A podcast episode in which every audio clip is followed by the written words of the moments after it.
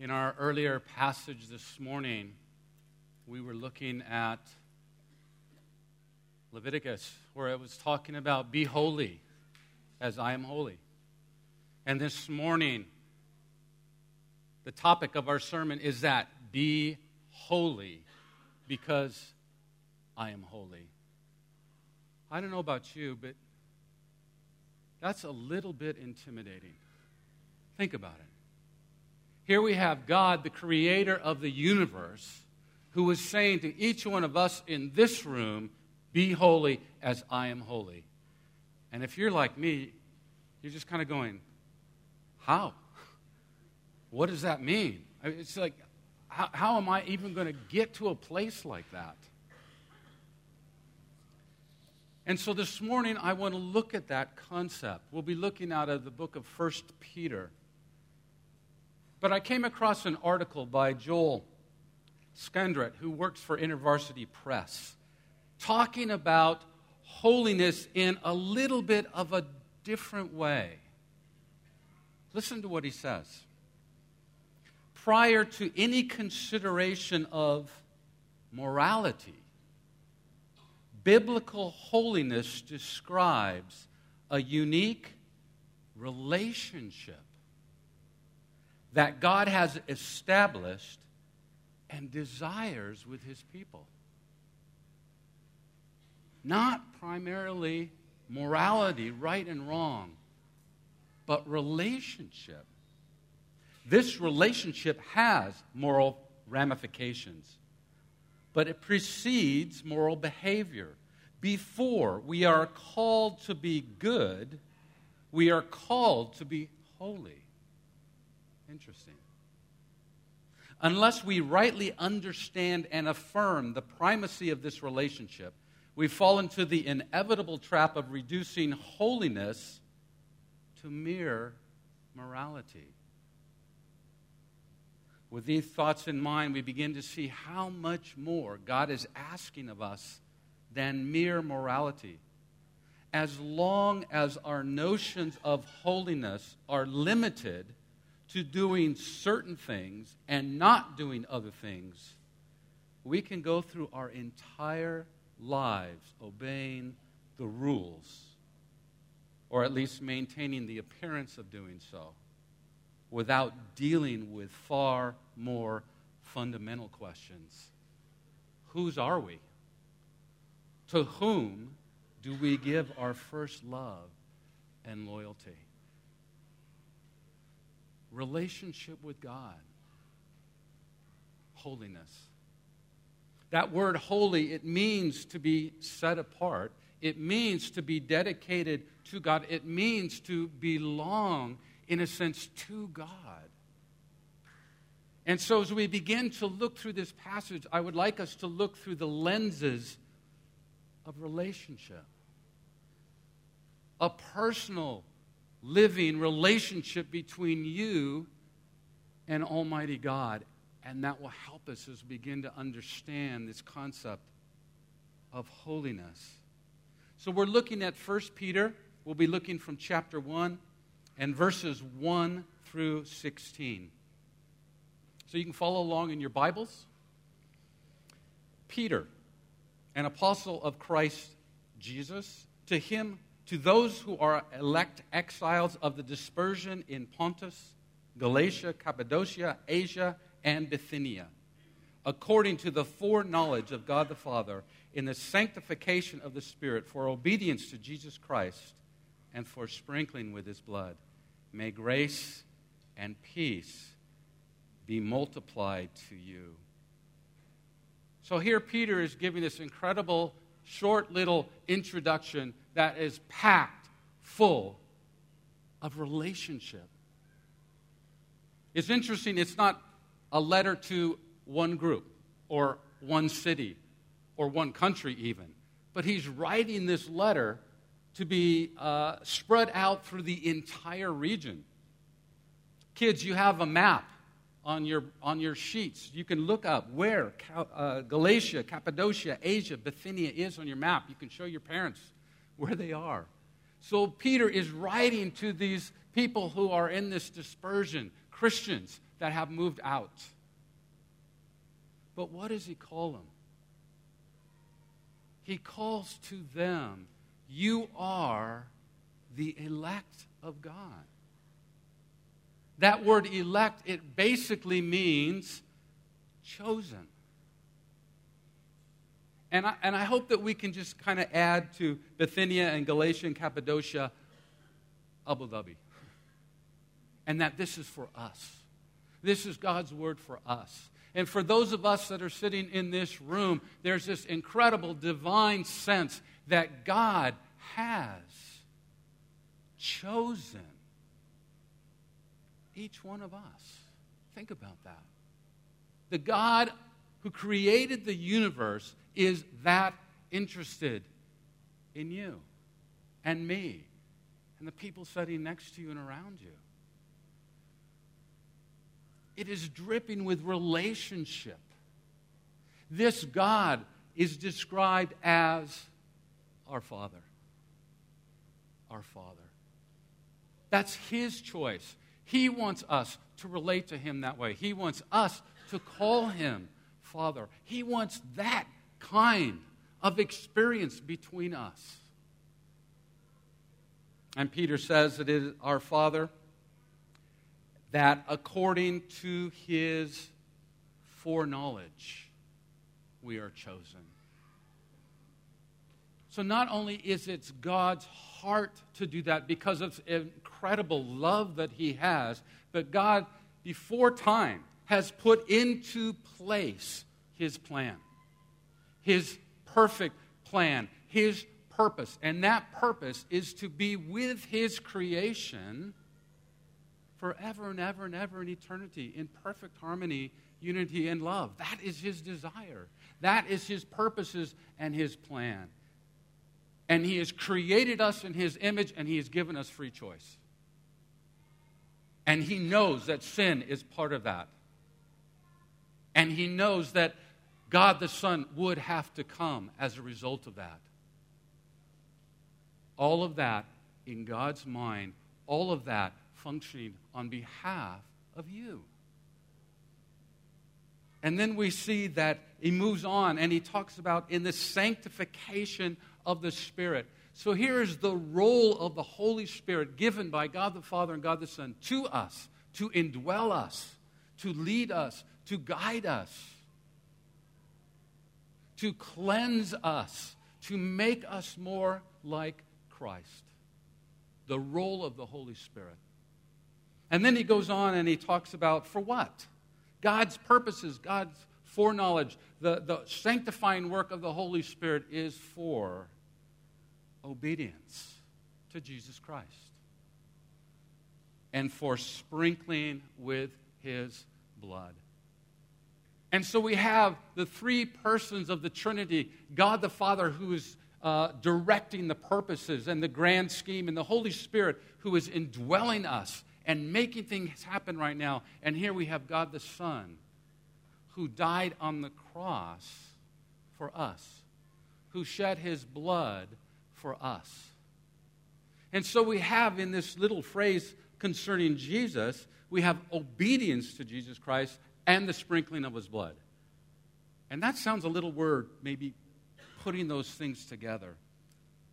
But actually, this has been all throughout the Bible, this concept. We can go back to Moses in Exodus chapter 24 and verse 6. Listen to what he says. Exactly the same two things. Moses took half of the blood and put it in basins, and half of the blood he threw against the altar. Then he took the book of the covenant and read it in the hearing of the people.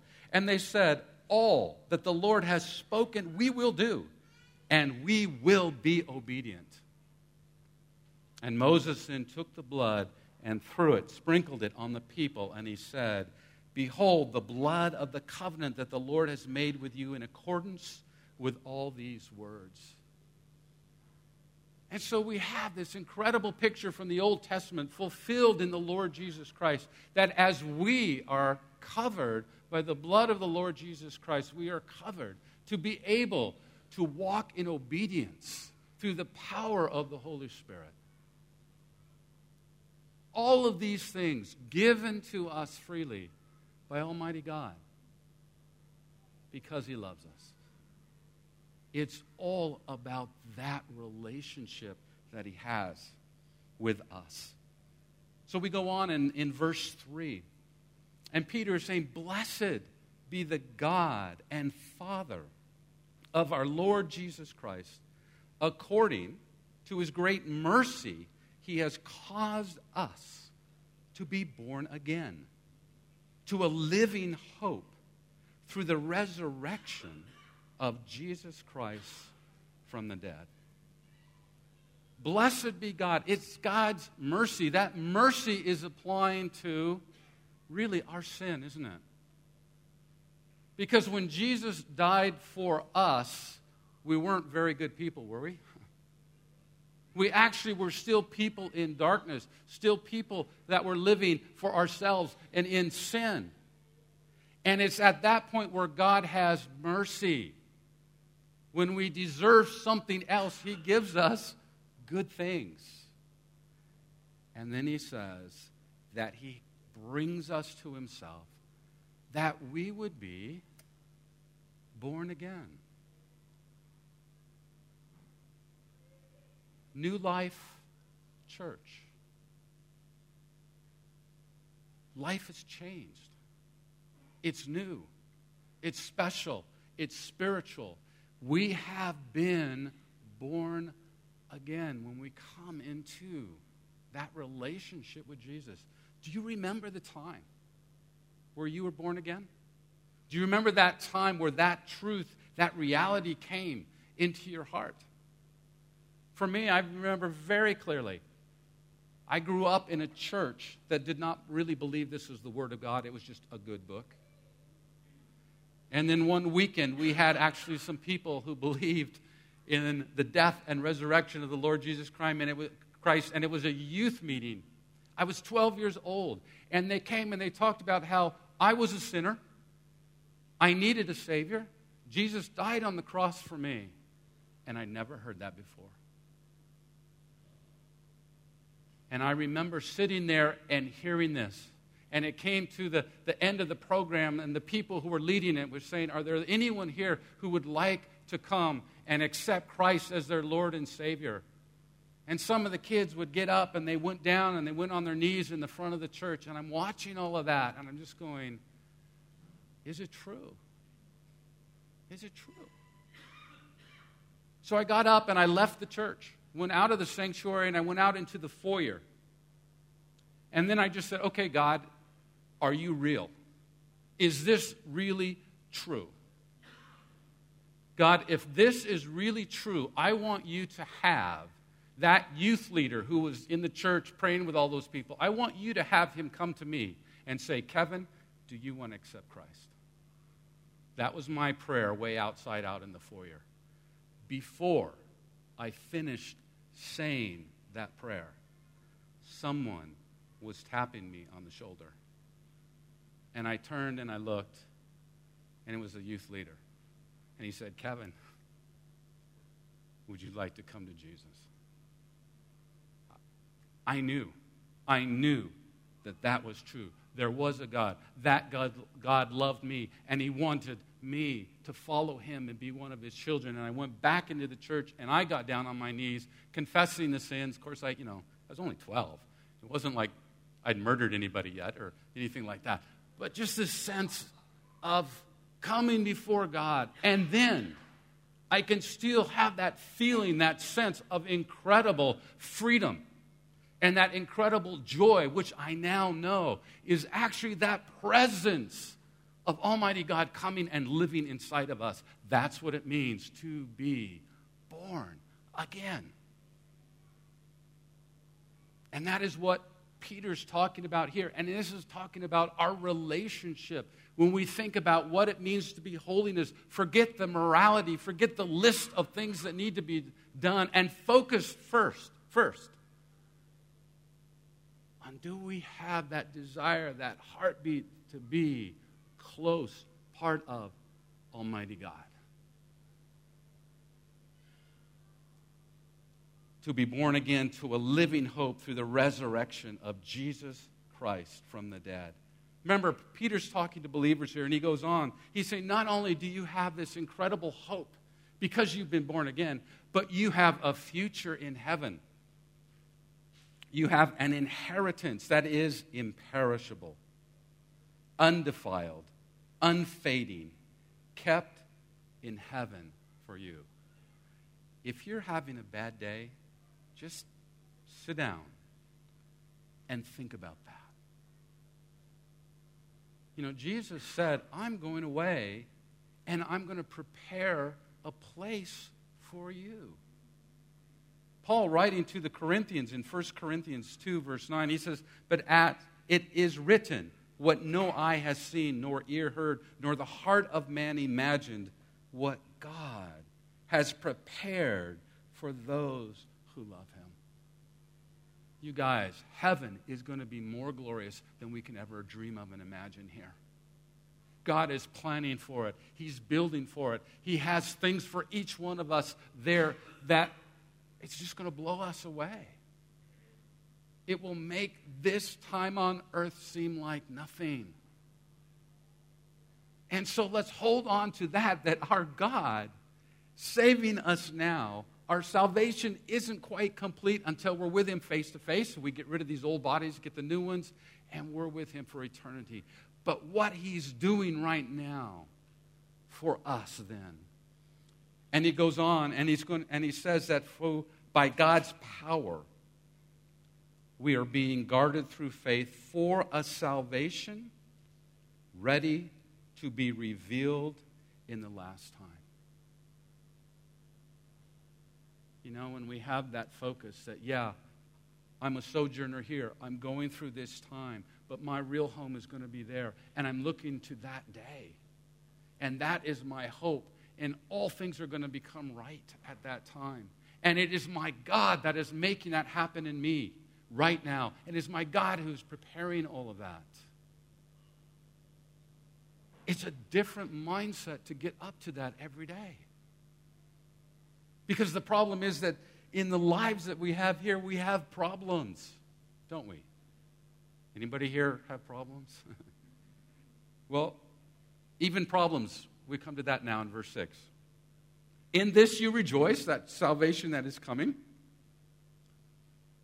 Though now, for a little while, if necessary, you have been grieved by various trials so that the tested genuineness of your faith, more precious than gold, that perishes, though it is tested by fire, may be found to result in praise and glory and honor at the revelation of Jesus Christ. What an incredible picture this is. Instead of seeing ourselves as victims when all of the difficult things that the world can throw at us, if we can see ourselves as gold that is actually being refined. And every negative, horrible, difficult thing that happens to us along the way is the fire. And that fire is affecting us. When I was in high school, I worked at a, a, a place during the summer in a printing presses and my job at night, in the middle of the night, after they had run the, the typing machines, was to collect the metal from these machines. And I would take it over and I would put it into a furnace. And in that furnace, it would, it would melt that metal down. And then I would pour the metal back into molds, and then they would use them in the machines the next day. And I saw it. I saw how the metal responded to the heat and it melted. And then I saw how the impurities would rise to the top, and it would be like a froth on the top of this beautiful silver type metal. And I would just get in and I would just scoop off the, these impurities until I could pour the pure metal into the forms. If we look at those things that come our way that test us as fire, But if we see God here and we see ourselves here, and then we see this pressure, and if we look at that as an opportunity to push us closer to God, to understand our God, to rely on our God, to trust in our God, even when the problems are like mountains, then God works in our heart. The Holy Spirit is sanctifying us, making us more like Christ. So we don't play a victim card. We say, no, my God is in control. And my God, even now, is working in my heart. And if He decides to take me home today, He takes me home today. But my God is working. So let's not, when the fire comes, back away. Because it will come to all of us. It's part of still being here. But when we go through the fire, it also says that you may be, may be found to result in praise, glory, and honor at the revelation of Jesus Christ. That is that last day again. That is when we are finally face to face. And that glory and that honor is something that we share in there are results, there are ramifications of the suffering that we go through. And as we continue to walk and serve and follow Almighty God.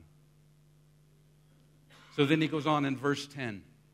Now, concerning this salvation, the prophets who prophesied about the grace that was to be yours searched and inquired carefully, inquiring what person or time the Spirit of Christ in them was indicating when he predicted the sufferings of Christ and the subsequent glories, it was revealed to them that they were serving not themselves, but you. In the things that have now been announced to you through those who preach the good news to you by the Holy Spirit sent from heaven, things into which angels long to look. You know, that last little phrase. You know, the angels, they see God. They, they, understand His glory. They, they understand heaven. Heaven is, is their home. And they've been that way since God created them. And yet, those same angels, when they think about you and me, they don't quite understand. And this word, it says, the angels are longing to look. Think about being at a cricket match or a football match, and you have people and they're straining their necks to try to see what's going on. That's what this word means. That's what the angels are doing when they think of you and the relationship you have with Almighty God.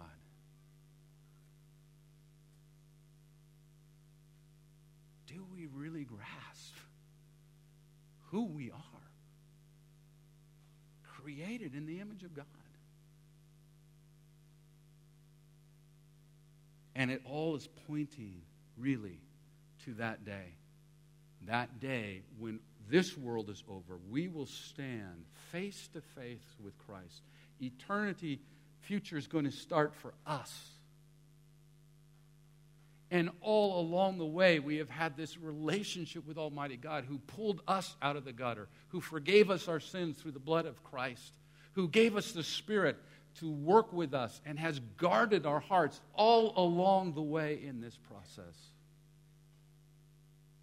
It's all about that relationship. That is the context now for be holy as I am holy. Verse 13, therefore, all these things we've just discussed, therefore, preparing your minds for action and being sober minded or self disciplined, set your hope fully on the grace that will be brought to you at the revelation of Jesus Christ. Preparing your minds for action. Again, I love these word pictures. The word picture there is gird up your loins. It's kind of think of, think of an Arab guy with his dish dash, and he's going to run. He's got to pull it up, tuck it in the belt to be able to run. That's what we need to do to our minds. We need to gird up our minds. We need to be self disciplined in our minds. And we need to set our hope not on jobs, not on finances, not on world peace, not on anything that is around us, but we set our hope fully on that day when the Lord Jesus Christ returns. So, therefore, we've done that. Verse 14 As obedient children,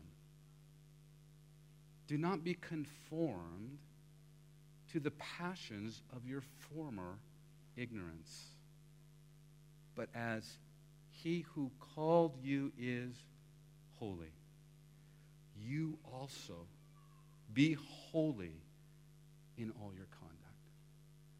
You see, when it's all about relationships, it's not about just ticking a box saying, I went to church or I was nice to my neighbor. It is all about I'm moving closely into the arms of the living God and I'm going deep into a relationship with Him. And as I do that, all of a sudden, this God who is merciful, His mercy comes into me and it flows out of me and it flows to other people. And as I come close to God and His compassion, and He's a compassionate God, that compassion comes out through me and it goes and it affects those people around me. And as I get closer to God and I begin to understand what love is and justice and righteousness, and in that desire to be with Him, it will flow through me and it will flow to other people. And the obedience comes. But the obedience comes only as I move close to be with Him because I love Him. And I want to be with Him. I want to be set aside for Him, consecrated to Him belonging to Him. You see, that kind of desire, each one of us here, we can do that.